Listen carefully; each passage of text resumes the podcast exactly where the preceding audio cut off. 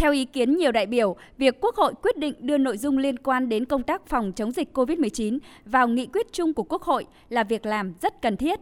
Trước tình hình dịch COVID-19 diễn biến ngày càng phức tạp, thì việc Quốc hội đưa vào nghị quyết vấn đề phòng chống dịch COVID-19 sẽ làm cơ sở cho chính phủ tổ chức triển khai thực hiện hiệu quả. Đại biểu Lê Đào Anh Xuân, đoàn Phú Yên cho rằng đây là một cái hoạt động cũng như là một ờ, cái sự rất là kịp thời của Quốc hội à, trong việc cùng với chính phủ để làm sao chúng ta nhanh chóng kiểm soát được các cái tác động của đại dịch Covid và làm sao để sớm triển khai các cái biện pháp để bảo đảm được cái sức khỏe của người dân và trên cơ sở đó thì chúng ta mới à, thực hiện tốt các cái biện pháp về đảm bảo à, kinh tế và an sinh xã hội.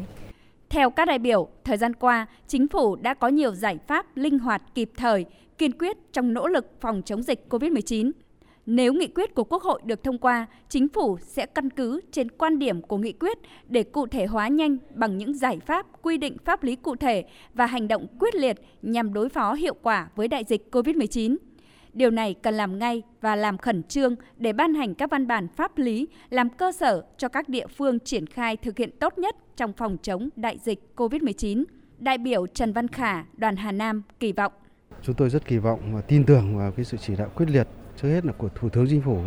của Chính phủ và các cái bộ ngành. Thực tế thì trước khi có cái nghị quyết bổ sung nội dung này thì Chính phủ cũng đã hết sức là sát sao và chỉ đạo quyết liệt rồi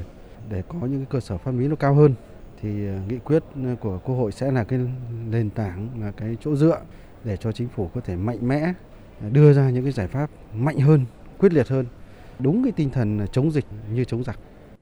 Theo các đại biểu, cần tiếp tục quán triệt tinh thần chỉ đạo, coi sức khỏe của người dân là trên hết, trước hết. Đặc biệt phải tìm mọi cách chủ động được nguồn vaccine, bởi không giải pháp nào tốt hơn, giải pháp phải phủ rộng việc tiêm vaccine, làm sao 75% dân số được tiêm phòng. Có như vậy mới an tâm thực hiện mục tiêu kép.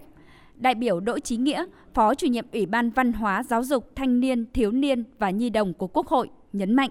Sự đồng lòng của hệ thống chính trị trong đó đặc biệt là Quốc hội và Chính phủ dưới sự lãnh đạo của Đảng nó cho thấy quyết tâm chính trị rất là mạnh mẽ và nó tạo thêm cái động lực để hệ thống chính trị để các cấp chính quyền chúng ta vào cuộc cùng với nhân dân động viên nhân dân để phòng chống Covid một cách hữu hiệu nhất và chắc chắn là với cái tinh thần như vậy thì chúng ta sẽ giảm thiểu được cái tổn thất để sớm phục hồi kinh tế, sớm ổn định đời sống người dân và tạo đà phát triển của đất nước như các định hướng các mục tiêu hành lớn đã đặt ra.